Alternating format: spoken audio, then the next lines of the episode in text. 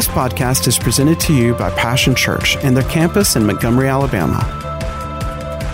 For more information, visit www.mypassion.church.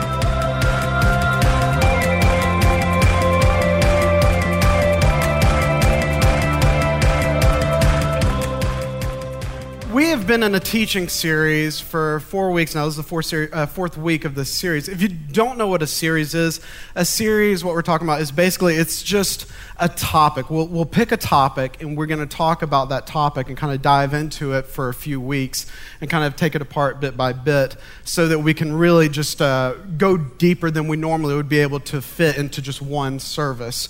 Uh, so that's what a series is. And we have been in a series on labels what we're talking about are, as you saw in the video, we're talking about the labels that, uh, that we carry. Some of these labels have been placed on us by others. Uh, some of these labels have been placed on us by society, and some of these labels we've placed on ourselves. And what we want to do with this series, what we're endeavoring to do, is we want to help you uh, break the chains of these labels, to take these labels off, much like you would take off a, a piece, of, a, a piece of clothing uh, you know, if there was a piece of clothing that just, you know, like after you've been, uh, like the other day, I was working out in the yard, and man, I just, uh, you know, I, I'm not an outdoorsy kind of guy. I mean, I'll do it. I'll do it, but I mean, I just I, humidity, heat. I just even though I was born and raised in Montgomery, I just I don't like it. And so, but man, when I get done doing yard work, I cannot wait to just get those dirty, sweaty, grassy clothes all off me and just get in the shower. But that's what we want you to do with these labels. We want to show you and teach you how to remove these labels and to replace them with the labels that God has put on you, what the Word of God says of who you are. And uh, in this uh, in this series, we're on week four, and we're closing it out today. And you know, we all we all carry labels. Uh, whether it's something that we, we did in the past and we've been able to overcome it, or it's something that we do now. It's something that is just, it's part of human nature, unfortunately. And I want to talk about where that came from today. I want to talk about where did, where did this come from. You know, uh, like I said, you know, some of us, these labels were put on us by a parent. Maybe you had a parent that was very critical of you. And it seemed that you could never do anything right or anything that you did, even if you did it right, it just, you could have done it better. And it was never, there was never an attaboy or a good job. It was, well, this is how you should have done it. You know, and you just felt like you never could measure up. Or maybe it was from, uh, you know, uh, uh, society. You know, with, I mean, we see it today now more than ever uh, with commercials and advertising and billboards. I mean, young girls are constantly having this pressure of these labels put on them of what a girl is supposed to look like, what a woman looks like, and what beauty is supposed to look like. And it's a lot of pressure that is being put on these young girls, and it's, put, it's putting a label on them that they will carry. And the unfortunate truth is, it's something that they're going to have to battle. And it's a shame. Uh, or maybe it's a label that you've put on yourself. Maybe it's, you know, there, there's an issue in your life that you just can't seem to get a hold of. And you know that this is something you got to get fixed in your life. But no matter how hard you try, whether it's drugs, alcohol, pornography, or, or just your anger, your temper, but it's something that no matter how hard you try, you just can't get a hold of it. And so you've just internally labeled yourself as uh, this is who I am. No matter how hard I try, I'm not going to be able to beat it. You know, my dad, excuse me, my dad, he uh, talks about, you know, he, he didn't grow up in church. His mom went to church, but as soon as he was, you know, I don't know, how old were you when you stopped 12. As soon as he turned 12 years old, he told his mom, he said, Well, I'm a man now. So dad doesn't go to church, so I'm not going to go to church. And, you know, my dad wasn't a bad guy. He was a, a good guy, but, you know, he had his struggles of things. And, you know, the way that he just saw it is some people are born good, you know, and some people are born bad. And he just saw himself as a bad seed. And he just accepted that label. And it was a label that he put on himself. I guarantee you, you know, his parents didn't tell him you're bad seed or anything like that. It's just, it, it's something that he labeled himself as. And he carried that label until, until he found Jesus at 24 years of age. And he finally realized that it wasn't a label that he had to carry. And so I want to help you with this today. But, you know, we have to start asking, you know, where where did this come from? This feeling of just not being able to measure up, this feeling of no matter what you do, you just you, you're you're always going to deal with these struggles. This is who you are. That your struggles define you. These characteristics define you. You know, a lot of times it's it, it comes in really what, what I think it comes down to really is ultimately it's a feeling of not enough. It's ultimately that's what it is. I'm not uh, I'm not good looking enough, not pretty enough, not smart enough. Maybe you had a parent that just told you you're stupid. Maybe they called you stupid. I was watching a movie, uh, I was watching a TV show the other day, and, and the dad, and it, it, was trying to be funny, but I just thought, you know, Hillary actually, my wife, she looked at me and she goes, There's a label right there. The dad was introducing his son, and he said, uh, This is my son, Useless, and we just call him Useless. And you just saw the look on the kid's face. But I mean, what does that do to someone's psyche? Maybe it was an employer who just was verbally and emotionally abusive to you. Maybe it was a teacher or a coach. You know, these feelings of, you know, I'm just, I'm, I'm, I'm always going to be poor. I'm not rich enough. I can never make something of myself. I'm just useless good for nothing.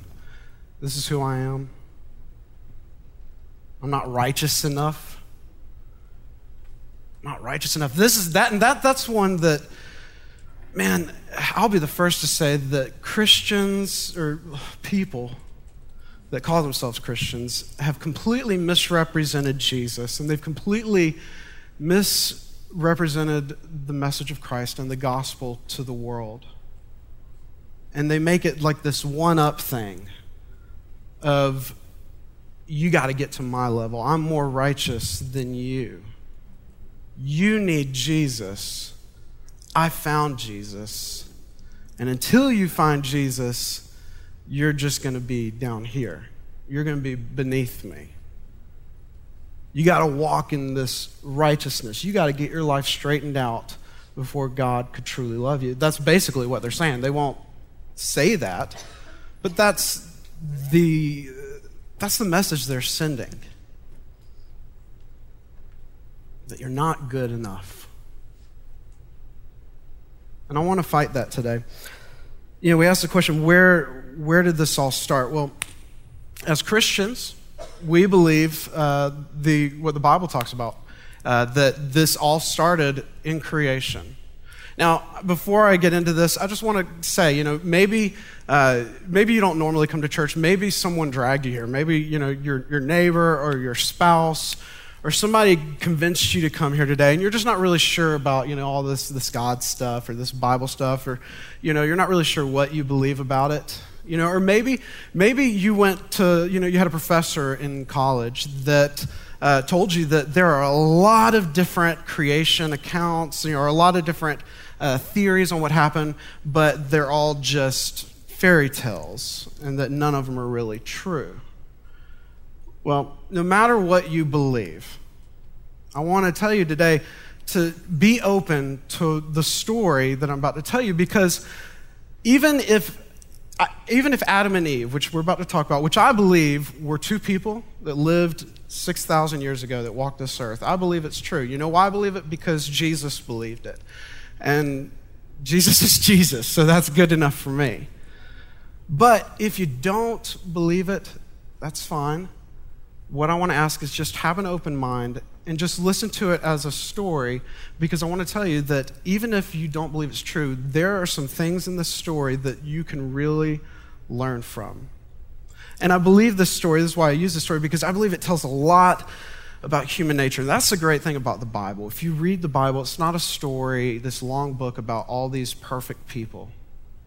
It's a story full of messed up people who were trying their best to do right. And some of them did pretty good, and some of them really screwed it up. But you know what's really great about God is even the ones that really screwed it up, they still had God's forgiveness. Their fate wasn't sealed by stupid decisions they had made. God still loved them.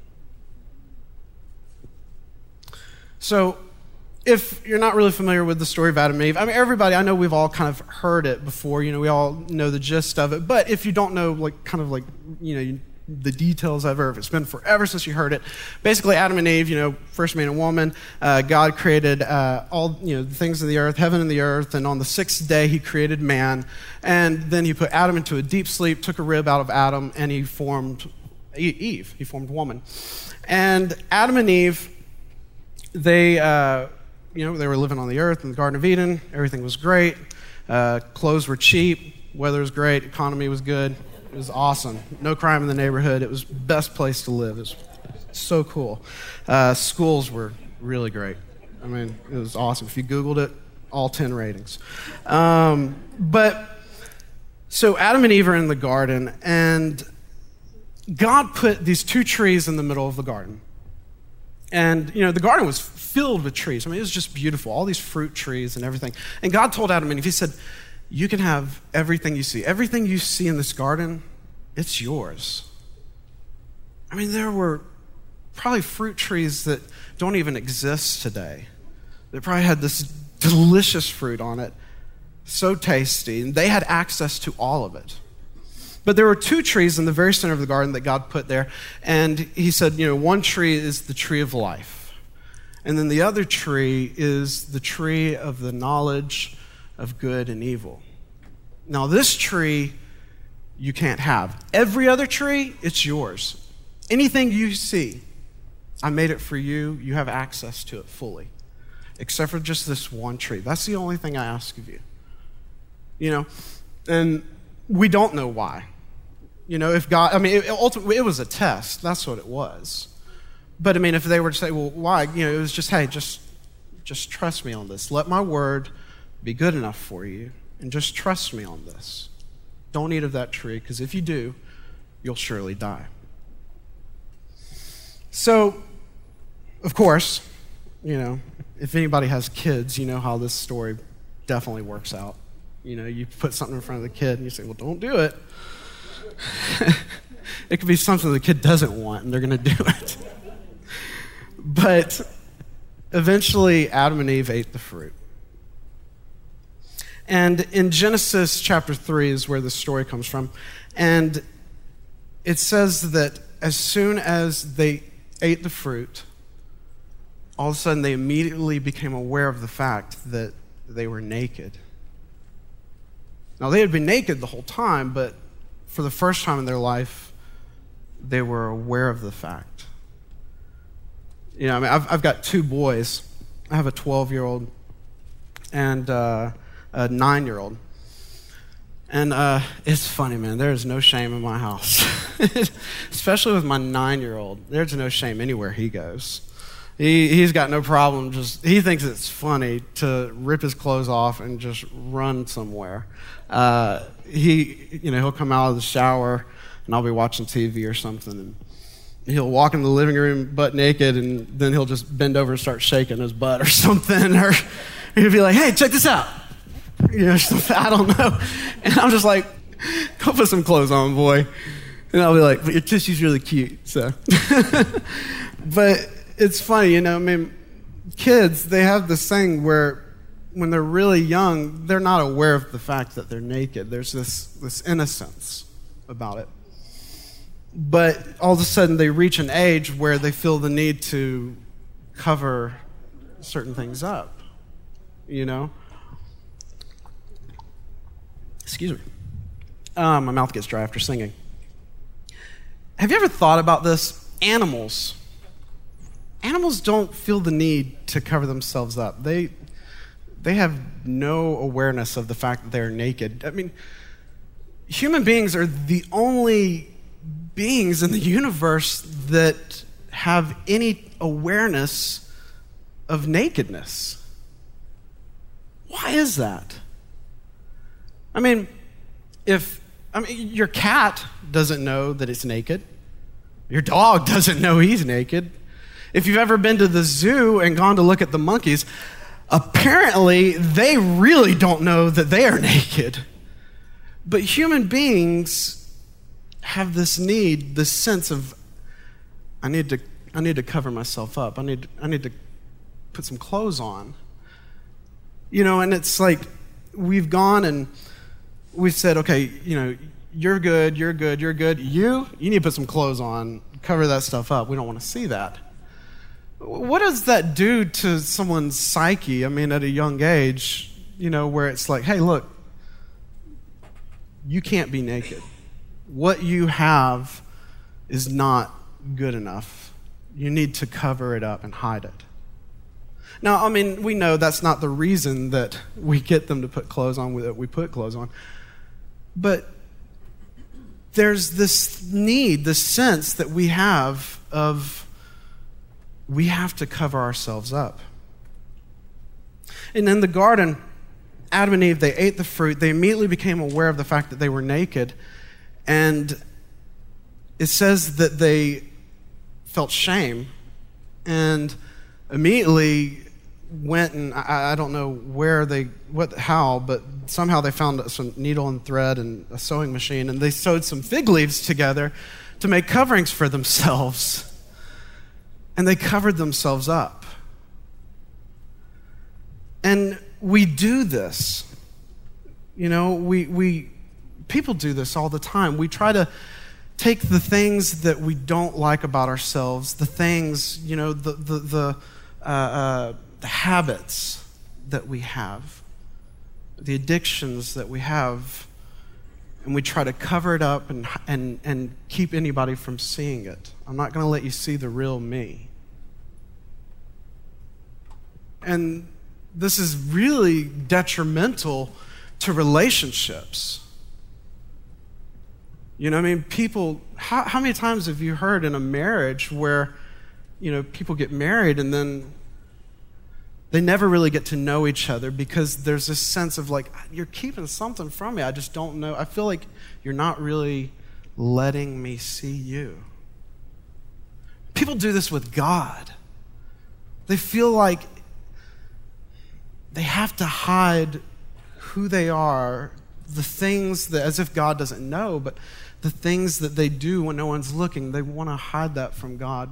And ultimately, it stems from the, this, this this thought of if you really knew me, you wouldn't like me. You wouldn't accept me. We deal with this all the time in the church setting. I mean, more than you guys know. If you really knew that I have an anger issue, you wouldn't want me volunteering. You wouldn't want me greeting people up at the front if you knew how easily I've lost my temper so many times. If you only knew the attractions that I feel towards someone of the same sex, you wouldn't want me at this church. If you knew the things that I look at late at night, you wouldn't even want to be seen around me. And people carry this and they try to hide it. And they feel like they can't come to God. That's it's the thing that keeps people from church. That's the main thing. I had a friend when I lived in Nashville, and I remember I invited him to church one time. I was like, hey, man, you should come to church with me Sunday morning. And he goes, man, if I stepped a foot in the church, I'd, I'd melt. And I was like, what do you mean? He's like, dude, he's like, God would like strike me dead. He's like, I, he's like, I've done way too many things. Like, I, I don't deserve to be in church. And it's a shame that's how people feel. You know, not telling I was like, dude, no, no, you know, that's that's what church is for. You know, but he had it convinced and he was convinced of it, that that's what it was. So Adam and Eve, they they made coverings for themselves, and then it says that they heard the Lord walking in the garden. And they immediately became fearful and they hid among the trees. And this is what people do they hide. They try to cover it up, and then they try to hide. You know, and, and there's three things that people try to do in, in hiding the issues that they have. One thing is they'll try to deny it. They'll try to deny that it even exists, just ignore that area of their life. They're just going to kind of dust it up under the rug. I know that I should deal with this probably, but, uh, you know, I, they, they busy themselves. I believe this is why a lot of people stay so busy, is because they're trying to just, they're, they're in denial. They're trying to keep their mind off the things that they know need to be fixed in their lives, the issues that they have. Another thing they do is they deflect. And this drives so much, this drives gossip. They'll try to deflect. It's like, yeah, I know that I've got this problem, but have you seen her over there? Have you seen this guy? I know, I, I know that I need to lose a, bit, lose a little bit of weight, but man, I'm not as big as that guy over there. Oh my gosh. I mean, yeah, I know our house needs, you know, our yard's kind of looking like, you know, I, I haven't been taking care of it much, but have you seen the guy down the street?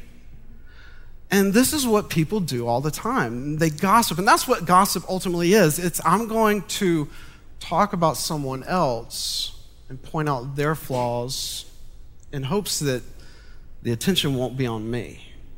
You won't notice my issues.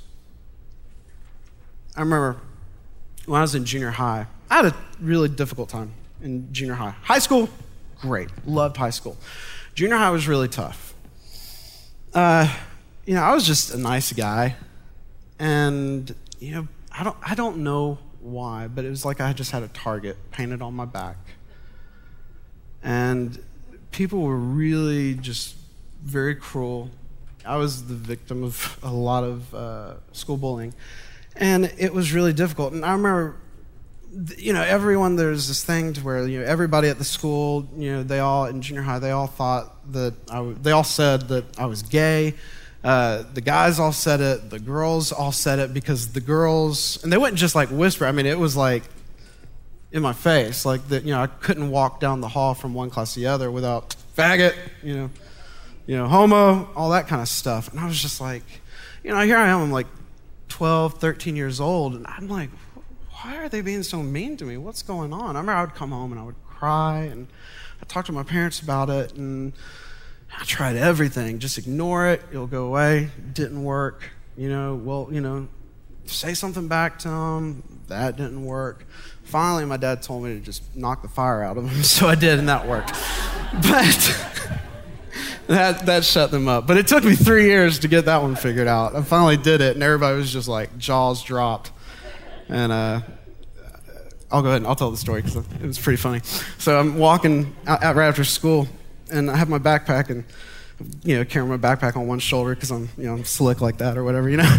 And so, you know, I'm walking and, uh, you know, this group of kids are standing there, and one of the guys, he goes, faggot. And I just drop my back. I go, that's it. Drop my backpack. And I just go up to the guy and I just start like wailing on him, just pounding on him. And he immediately he's like covering himself. And he's like, stop, stop. I'm like, I'm like, come on, you want to fight? Let's fight, fight. And I'm just like punching. And he's covering himself. I'm just like punching him in the back of the head and in the neck. And then, you know, I'm just like, come on, come on. And he just turns around. He goes, I don't want to fight you. I go, who's the faggot now? And I walk away and grab my backpack. Everybody just looked at me and was just like, holy crap. They didn't mess with me after that. But unfortunately, it was the end of my ninth grade year, you know, and it was like seventh through ninth grade. It was just like that. But, but uh, what I was going to say is, you know, this one of the guys I found out later in high school, the guy apologized to me. Uh, not that guy. A different guy apologized to me in high school. He came up to me and he said, Listen, he said, I want to apologize I've been carrying something. He said, You know how everybody was really mean to you in junior high? I was like, Yeah. And he said, Well, you know the whole thing about the rumor about you being gay and all that? And I was like, Yeah, yeah, I remember. And he said, I, I helped start that rumor. I was like, Why? And he said, Well, because I'm gay. And I was in denial and I was really insecure about it. And I didn't want anybody to know. And he said, So I was just trying to put the attention on someone else. And he was like, I'm really sorry. And I was like, Dude, I was like, It's, don't worry about it. It's ancient history, man. It's all good, you know. But that's what we do. We, we try to deflect our insecurities, we try to deflect our flaws so that we don't have to fix them right now. We don't have to work on them.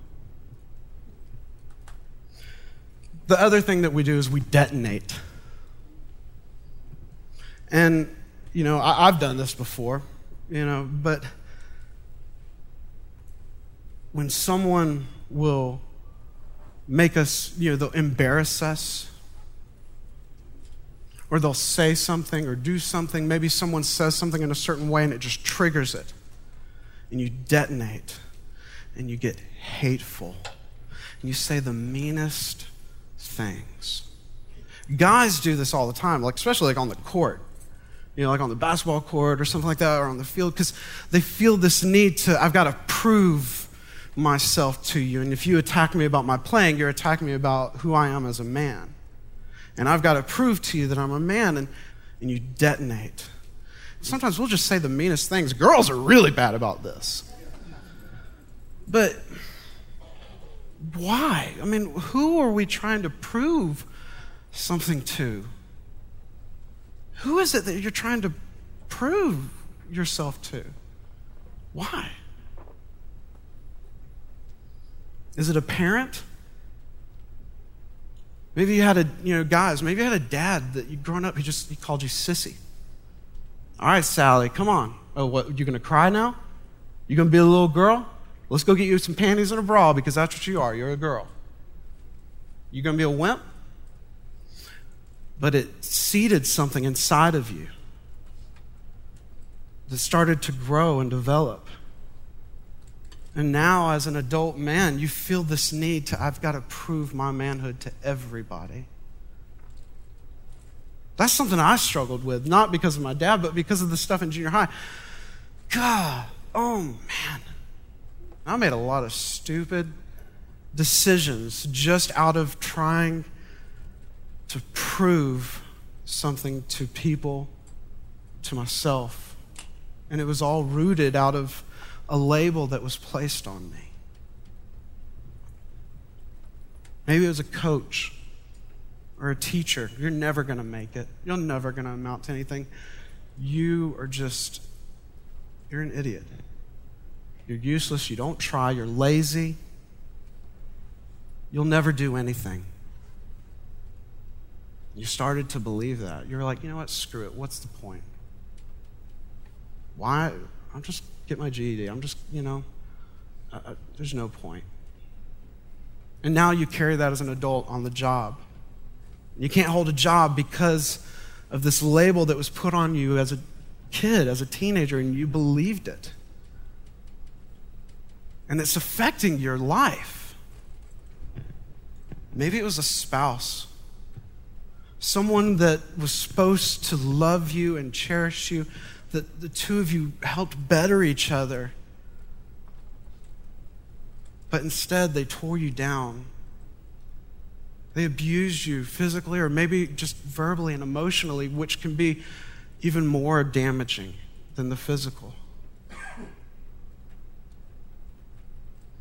And you're not with that person anymore, but now, you know, your husband, he, he left you and he was sleeping around on you and he just was always critical of the way you looked. And now you feel this need to I, I don't, I'm not pretty enough. I don't look good enough. I've, I've got to try to do more to win a man's affection, to deserve a man's affection. Maybe you were in school. You're sitting at the lunch table. And you see some kids in the corner and they're pointing and laughing in your direction. And you knew that they were laughing about you. You knew they were talking about you. And now, as an adult, you carry that. And any time you see someone even glance in your direction, you immediately think to yourself, they're talking about me. They're laughing about me. For some of you, it might be a promise that you made to yourself when you said, I will never be like that. And so you do anything. You deny, you deflect, you detonate, whatever you have to do to keep that image up. Because you're living your life trying to prove something to somebody else. And we have these triggers in our lives that have developed. And they cause us to make stupid decisions. They cause us to ruin relationships. They keep us from being who God created us to be. And we carry these things for, throughout our lives, and we allow them to define us. You know, m- many of us, we, many of us don't even take risks in life. Not because we're afraid of failing, but because we're afraid of being seen as a failure. We're much more scared of being seen as a failure than we are of actually failing. And many of us, there's dreams, there's ambitions, there's desires that God has placed in your heart that He wants to do, and you're not willing to risk it. Not because of you're afraid to fail, but because you're afraid of being seen as a failure. You're afraid of being labeled a failure. What, what will they think of me if I fail? And God wants to do something in your life. He wants to do something in my life. But as long as we see ourselves as insignificant, as long as we see ourselves as worthless, as long as, as we're never who we were truly meant to be, it won't happen.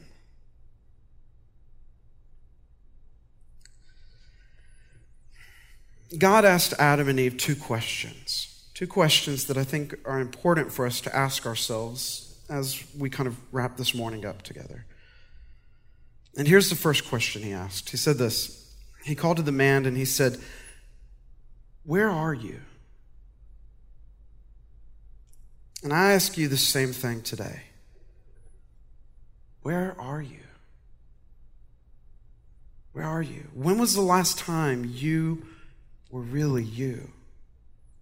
Is there anybody in your life at all who has access to every part of your life and knows exactly what you're dealing with, knows your struggles, knows your secrets? Is there anybody in your life at all that you can be completely real with?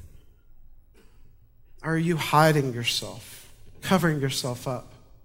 Because you believe that if people saw the real you, if they saw these areas, they wouldn't like you. You're not fully giving yourself completely over to God because you you've got, you know, God, I'll give you this part of me, but there's this part right here.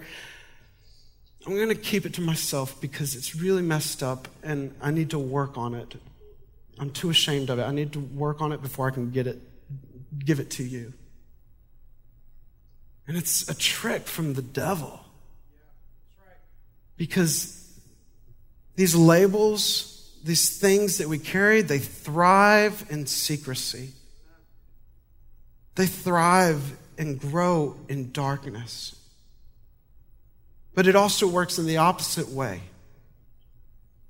When you start to open up to someone and you start to let them really see some of these things, and you talk to them about these issues that you have, it's amazing how when you let a little bit of light in, it starts to kill those issues. It cuts the head off the snake. But the devil will try to get us to keep it secret. And then the second question well, first, Adam answered and he said, I heard you in the garden and I was afraid because, because I was naked. Again, this is what we're dealing with. This is who we are. We feel this inadequacy. It, it began here. And he said, So I hid. And then God asked the second question, and, and I think it's so powerful. God said, Who told you that you were naked? In other words, who told you that you are not enough? Who told you that? Who's telling you this? When you look in the mirror and you examine yourself and all you see are flaws, when you lay your head on the pillow at night and all of those doubts come flooding in, all that self doubt, when you feel those things, when you feel that way, who is it that's telling you you are not enough? Because you know what's interesting when I read this story? It's not God. God isn't the one showing up going, aha, I knew you would do it. I knew it. No. Instead, God's showing up going, who's, who's telling you these things? Who's telling you this? Satan, I believe in a literal devil. I do believe there is a devil. And the scripture refers to him as being an accuser. Who's telling you that you're naked? Who's telling you these things? Who's planting these ideas in your mind that you are not enough? You know, scripture also says about Jesus, it says this that while we were still sinners, while we were still messed up, while we were still ugly, while we were still at our very worst, Christ died for us. So, who is it that's telling you you're naked? Because I can promise you this it's not God.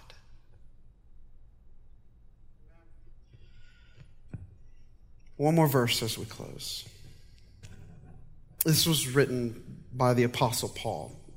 Paul wrote a lot of the New Testament. He was a follower of Jesus. He was extremely instrumental in getting the church launched. And, and he wrote this to a church in Corinth. This comes from 2 Corinthians chapter 5, if, if you want to follow along.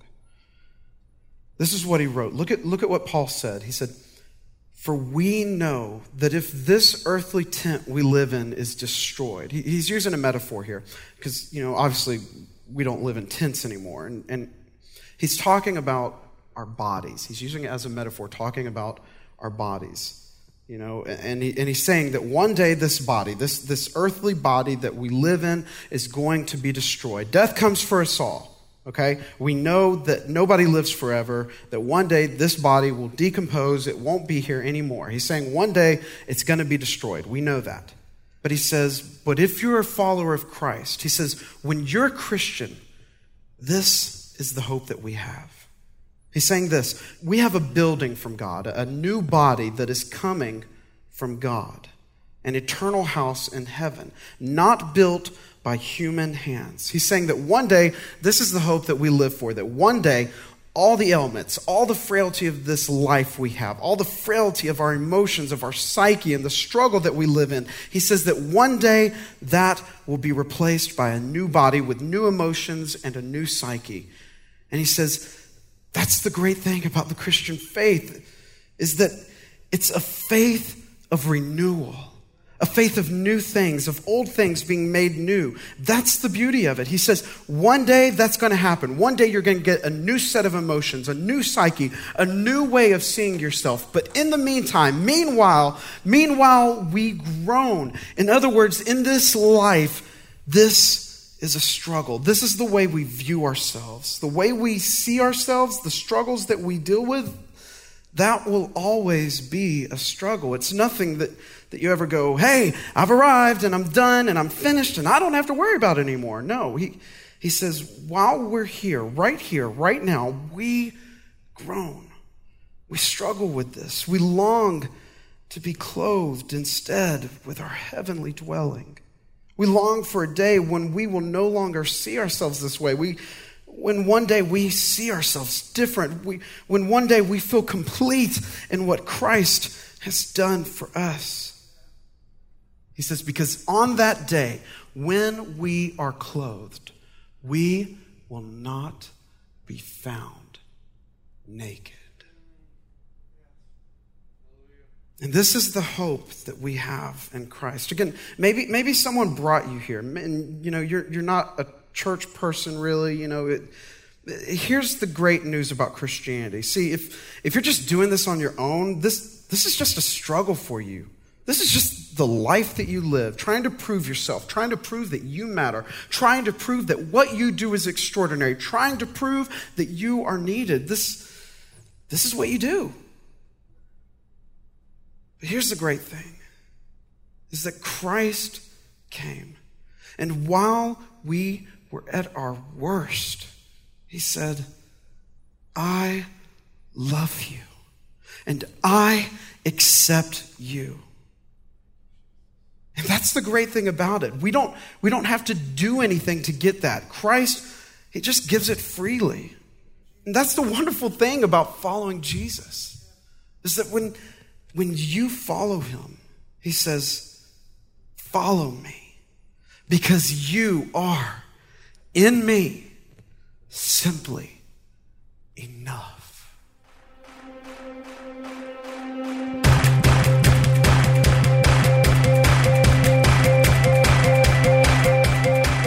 Thanks for listening to today's podcast. We hope you've enjoyed it and pray that you are blessed by God's Word.